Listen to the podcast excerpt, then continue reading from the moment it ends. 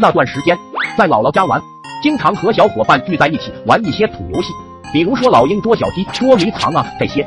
有次吃完早饭，大伙都特别精神，就有人提议玩捉迷藏，伙伴们都表示同意。最开始是由二哥找，我和另外两个小伙伴藏。大家都知道这个游戏的精髓就在于藏起来让别人找不到，而每次胜利的小伙伴，我们都会冠以长王的称号。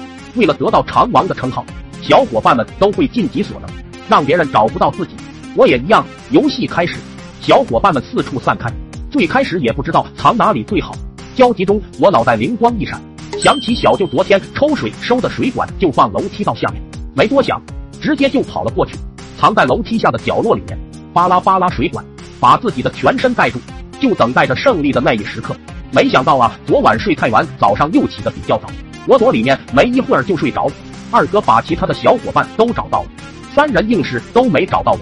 随后，二哥就跑去对姥姥说：“我不见了。”那时候正赶上梅雨季，老是下雨，河里面的水流的都非常大。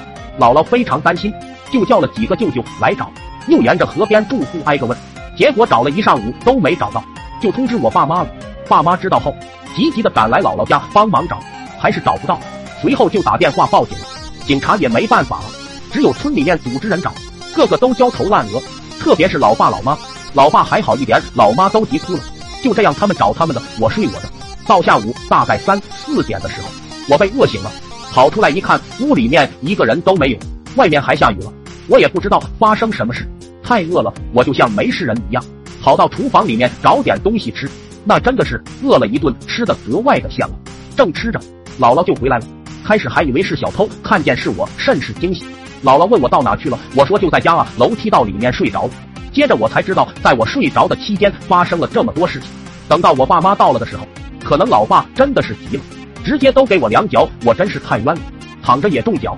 老妈抱着我哭了好久，随后我就跟着爸妈回家了。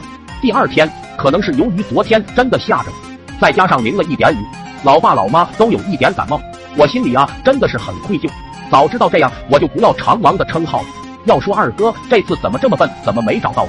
难道卧槽，不会是故意的找不到吧？细思极恐啊！算了算了，也不想那么多了。